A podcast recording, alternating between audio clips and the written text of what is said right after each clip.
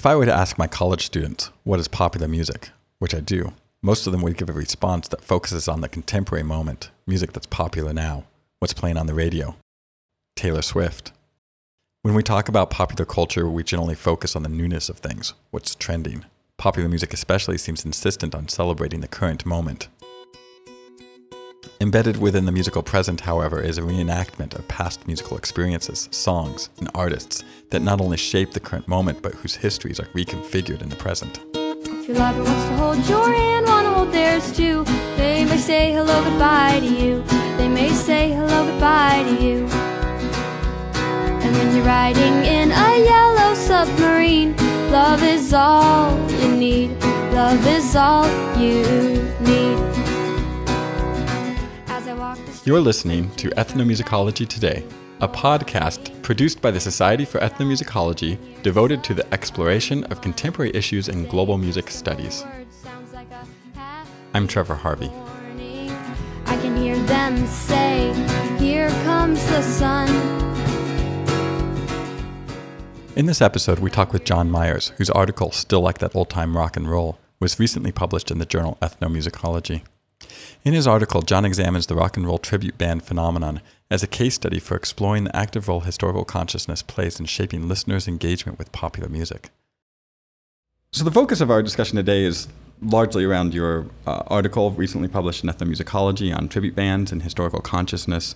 Could you describe for someone who has never been to a tribute band concert what one of these events is like? Sure. So uh, obviously they kind of vary pretty dramatically based on uh, the band being uh, being tributed, if if you can use that word, um, being having tribute paid to them, the venue, that type of thing. But for example, um, you know, some of the the bigger budget tribute bands that perform in um, theaters, uh, you know, like sort of Broadway style theaters um, around the country, a show like that, you know, tickets are going to be fairly expensive, maybe about thirty dollars and up, depending. Um, you know, as, as you walk in, there will often be some sort of set on stage, um, kind of like a, a theatrical production that that they may or may not use. There may be curtains. There'll probably be some sort of pre-show um, music happening, often to sort of put you in a kind of a general ambiance of either the nineteen sixties or the nineteen seventies. Um, there may be video screens that are showing, for example, television commercials from the sixties or stuff like that. Um, and then, you know, when the when the band comes on stage, um, very often in the case of Beatles tribute bands or Rolling Stones tribute bands or Led Zeppelin tribute bands or stuff like that, um, they'll be uh, dressed up in costumes, sometimes using wigs to make themselves look like, you know, the members of those bands. Um, often they'll be playing um instruments that are either vintage or sort of copies of instruments from the sixties or seventies. Um, the whole idea, right, is to try to sort of recreate that music um, and the visual experience of it too, um, sort of as authentically as possible. And authenticity is obviously a word that we kind of use a lot, um, but they use that word too. That's not me sort of imposing a term on them. They use the word uh, authentic and authenticity quite a bit. So um, they'll go through songs. Often they'll go sort of chronologically through a band's catalog. Um, sometimes, you know, taking sort of set breaks to change costumes or wigs or stuff like that. Sometimes if they're marking, for example, a particular anniversary, they'll play uh, an album all the way through, sort of top to bottom. Um, uh, so that's a, a fairly common um, sort of thing that happens. Um, the audience at tribute band shows, you know, in the United States, uh, it's usually pretty white. Um, it is usually, you know, sort of more uh, sort of middle-aged, um, a lot of uh, people in their fifties and sixties, but it's also uh, probably more multi-generational, frankly, than a lot of popular music or a lot of other music you might see, um, and that you'll also see teenagers and people in their uh, twenties and thirties uh, too at these concerts. Uh, explain what you mean by historical consciousness in popular music. I think a really sort of simple definition of historical consciousness is just the idea that the past matters in popular music. Um, and that seems like a simple thing to say, but um, honestly, I feel like that is quite a big shift in that there is a usually a sense in popular music and in popular culture that it's about sort of the newness and novelty and whatever is hip and fresh and cool at this particular moment. Um, and, you know, so what I see in the tribute band world and, you know, in, in some other places that I talk about in the article is sort of this growing sense that, you know, actually knowing about the past um, and in the case of tribute bands, recreating the past has become sort of an increasingly important thing in popular music culture. you, you mentioned in your article uh, in relation to historical consciousness and, and just how we understand history, you talk about some of the problems of sort of postmodernism and, and how that sort of shifted or challenged uh, certain ways that we think about or understand history. Uh, likewise, digitality has been a space where sort of postmodern interests or concerns have been raised.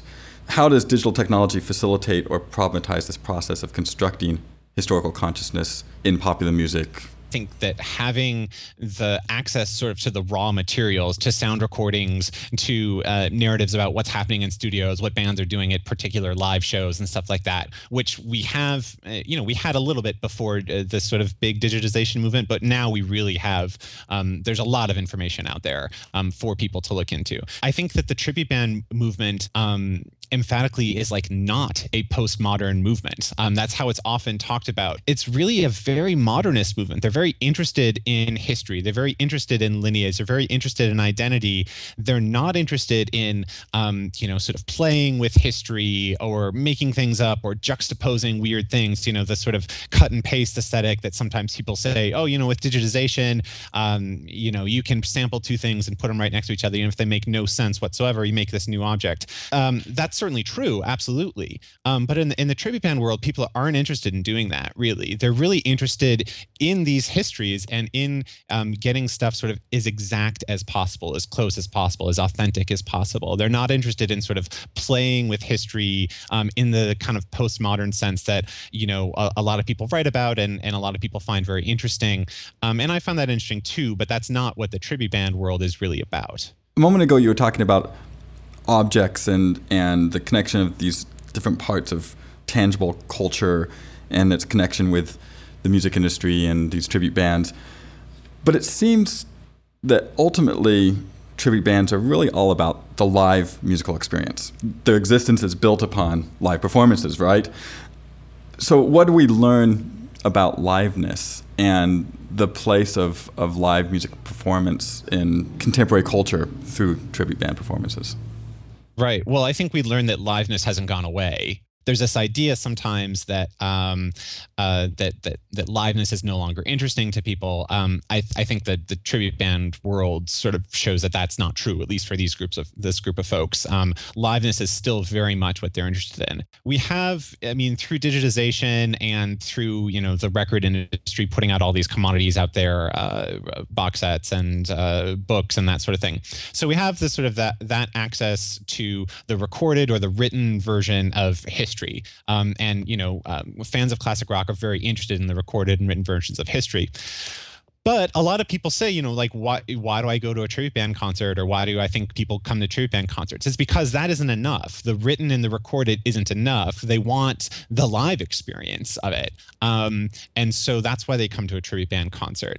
Um, now, of course, the caveat uh, is that, you know, the tribute band concert is not a course, the quote-unquote sort of real band. Um, it isn't the Beatles. It isn't the Rolling Stones. It isn't Pink Floyd or Led Zeppelin.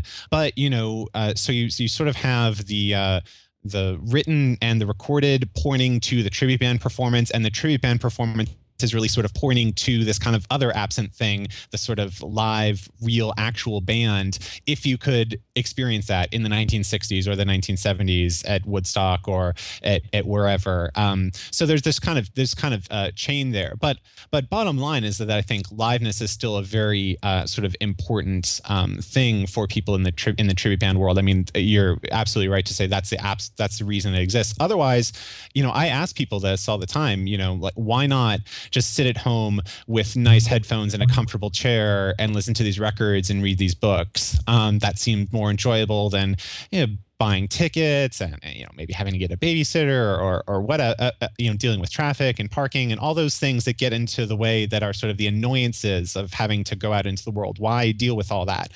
And, you know, they say it's because the live experience adds something um, to their experience of this music. And the, the other part of it, of course, is being in the company of other like-minded folks who, um, you know, are similarly fans of this music and, and forming a sense of community um, that otherwise you don't necessarily get if you're just at home listening to the stuff on your headphones, or you're in your car listening to it, or whatever. When I was reading your article and you discuss look-alike bands and, and the decision whether or not to become a look-alike band being an important one for any tribute band, it made me wonder about Elvis impersonators. Mm-hmm. how do look-like bands differ from other types of tribute performances, such as so-called impersonators? Yeah, so it's a it's a slippery slope, and I think um, so. The the first thing to say is that some tribute bands who are not look-alike bands would actually say that there isn't a difference, and they would say that that's one of the reasons that they don't want to become a, like a quote-unquote sort of look-alike band, is because they're worried about seeming like an Elvis impersonator. What are they worried about seeming like? Well, I think there's this idea that impersonators are uh, less serious, more kind of campy, um, and kind of for the the shock of seeing someone looking like Elvis or or dressing up like Elvis, as opposed to um, the music being sort of a, a primary thing. So I think um, I think that's the kind of the the difference. And in for for. for tribute bands that do try to look like um, uh, Led Zeppelin or Pink Floyd or Radiohead or, or whomever, um, I think that they're still, even when they do that, they they um, I think they're wary most of the time about seeming like they're not serious, like it's just for fun, um, even though, of course, they are having fun. Um, but but. I think there's this idea that the music is still the primary thing, even though I'm doing all these other things with uh, my dress and with accents and with hair and wigs and that sort of thing. The music is still primary. So I think that's I think that's a big difference. Um, you know, I haven't really looked at uh, Elvis impersonators. Uh, people keep telling me that I need to do that, um, and that's probably true. I need to spend some time in Vegas doing that, um, because maybe I'll talk to Elvis impersonators and I'll say, no, we're deadly serious about what we do, and we think this is very important. And Elvis is my favorite person in the world, and I think he's a great artist and a great musician. I, I I would not be surprised, frankly, if an Elvis impersonator uh, told me that. So, but insofar as it's viewed from the tribute band world, it, yeah, it's about uh, the idea of seriousness, I think, and the primacy of the music relative to the other elements of the performance. Do you think there's something to tribute bands paying tribute to a band as opposed to impersonators paying tribute to individual artists? That Is there something there that, that within the context of a of a group, they sort of escape maybe what is seen as as not as serious or or, or, or kitschy or... Yeah, so I mean that's no, that's a really good question. I, you don't frankly see people who market themselves as tribute Elvis tributes. You do see Elvis impersonators, and that's um, I. And and I don't necessarily if if the def, if the difference between an impersonator and a tribute is that a tribute takes it more seriously and puts the, the music at the forefront. If we sort of accept that, uh, you know, sort of tentatively, and there's no reason why there couldn't be an Elvis tribute. Um, but I think that they would get pigeonholed as an Elvis impersonator. Um, you know, I don't know the whole history of sort of Elvis impersonators, but um, I'm I'm guessing that they kind of predate the sort of at least the, the kind of larger coming to prominence of tribute bands. I mean, you have tribute bands in the nineteen seventies, but they really only sort of come to prominence, I would say, um, since about two thousand um, as sort of a big a sort of cultural force where you have, I'm guessing, you know, you have impersonators uh, long before that. And so they fill a kind of particular role that's that we know and we're familiar with, um, whereas tribute bands are sort of a, a slightly newer, I think. But there's also this hierarchical relationship in terms of think about the tribute bands in connection with the artists that they are tributing, in terms of how we think of those musicians. What what are your thoughts about that, that sort of hierarchical relationship between the tribute band and the artists that they are performing? Yeah, I think it's it's very clear. I think it is exactly what you just said. I mean, I think that there is this idea that it is uh, uh, Jimmy Page or Robert Plant or Paul McCartney or, or, or Jimi Hendrix or Pete Townshend, who is the great genius held up on high, um, and that uh, the tribute band musician is definitely second. Now, the question is how close of a second uh, the tribute band musician is, but it's definitely a second, and and is great insofar as um, he, and I should say it is usually he, although there are female tribute bands, which are, are quite interesting too, like Les Zeppelin, which is a tribute to uh, Led Zeppelin, which is they're actually a very interesting band. Um, but in the, and mostly it is he. Um, so, Uh, so the true band musician is held up insofar as he is able to be exactly like this sort of uh, great hero. And there is definitely a hierarchy that, like, the best you can do is to be a good copy. Um, and you're never going to be uh, seen as sort of an artist and a genius with a capital A and with a capital G the way that these other uh, folks are. So, yeah, there there definitely is um, um, that sort of hierarchy.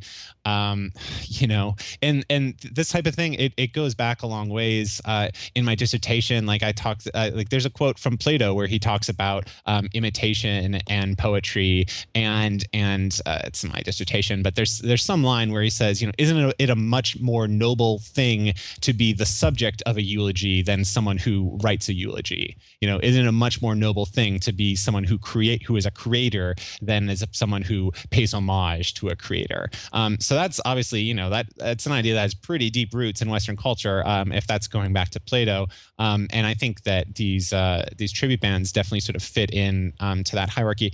And again, I mean, not to always compare it to, to Western classical music, but the tribute band musicians and fans do this themselves in the same way that Beethoven or Mozart or whomever is held up as a as a great genius. You know, we may think that uh, Murray Pariah is a very great uh, interpreter, Richard Good is a very great interpreter Uh, on the piano of those guys' works, but we usually don't hold them up sort of to the level of of genius. You know, they're, you know, Richard Good is is he's amazing at playing the Beethoven piano sonatas, but he's not Beethoven.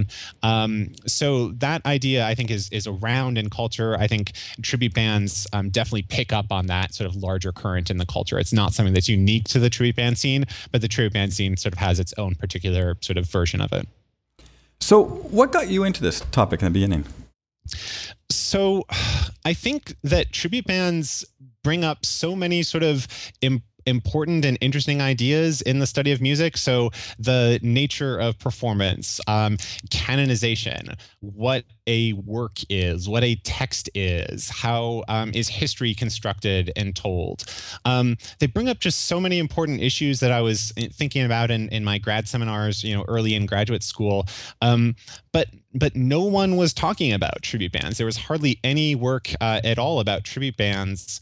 Um, I think because they seemed like they were sort of too familiar, that it was too, um, uh, you know, uh, frankly, sort of middle class and white and an, Amer- an American, that it wasn't um, either, you know, maybe exotic enough or strange enough or different enough. Um, But to me, it seemed like they were bringing up so many sort of important issues, and it was happening right under our noses. I mean, there were tribute band shows that were happening all the time that I was seeing advertised, um, and it seemed crazy that no one was was paying more attention to this. Um, so, so that's how I got into it. Um, and you know, as ethnomusicologists, we're trained um, to try to sort of uh, understand the culture on its own terms, uh, and and. not to sort of bring our preconceived ideas about, you know, uh, musical beauty or what's good or what's bad in, in music or what's good and what's bad in culture. Um, and so to to apply that same kind of uh, sort of outsider's knowledge or, or sort of outsider's perspective, I should say, to something that seemed like it was so transparent and that it was so obvious as to what was happening. Um, to me, it seemed clear that there, it wasn't obvious at all, that this is a very interesting and and unexpected uh, sort of scene that was happening kind of right under our noses. Yeah, so that's that's how I got into that's how I got into the tribute band stuff when I when I was in graduate school. When you're in an octopus's garden in the shade, don't need to hide your love away, boy, you're gonna carry that weight. And if me, Mister Mustard, is being rude to you, I'll call up my friend Jude. He'll come save the day. Ethnomusicology Today is produced with the help and support of many people. Thanks to our student research and production assistants, Alyssa Bavinette and Brianna Glenn, consulting editor, Harry Berger, and our advisory board members, Portia Maltby, Les Gay, Martin Stokes, David Kaminsky, and Leon Garcia-Corona. Additional support and encouragement has been provided by S E M President Beverly Diamond and First Vice President Margaret Sarkissian, and S E M Executive Director Stephen Stempfle. Special thanks to Carly Page for the music in this episode.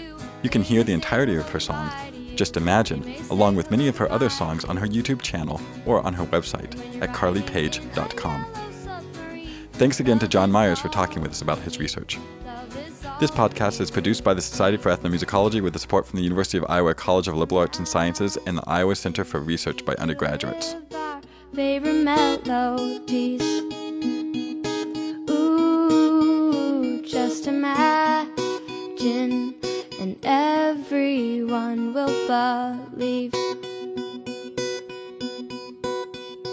If you imagine, then we can come together and create a new beginning and an end that's great. Just imagine, just imagine.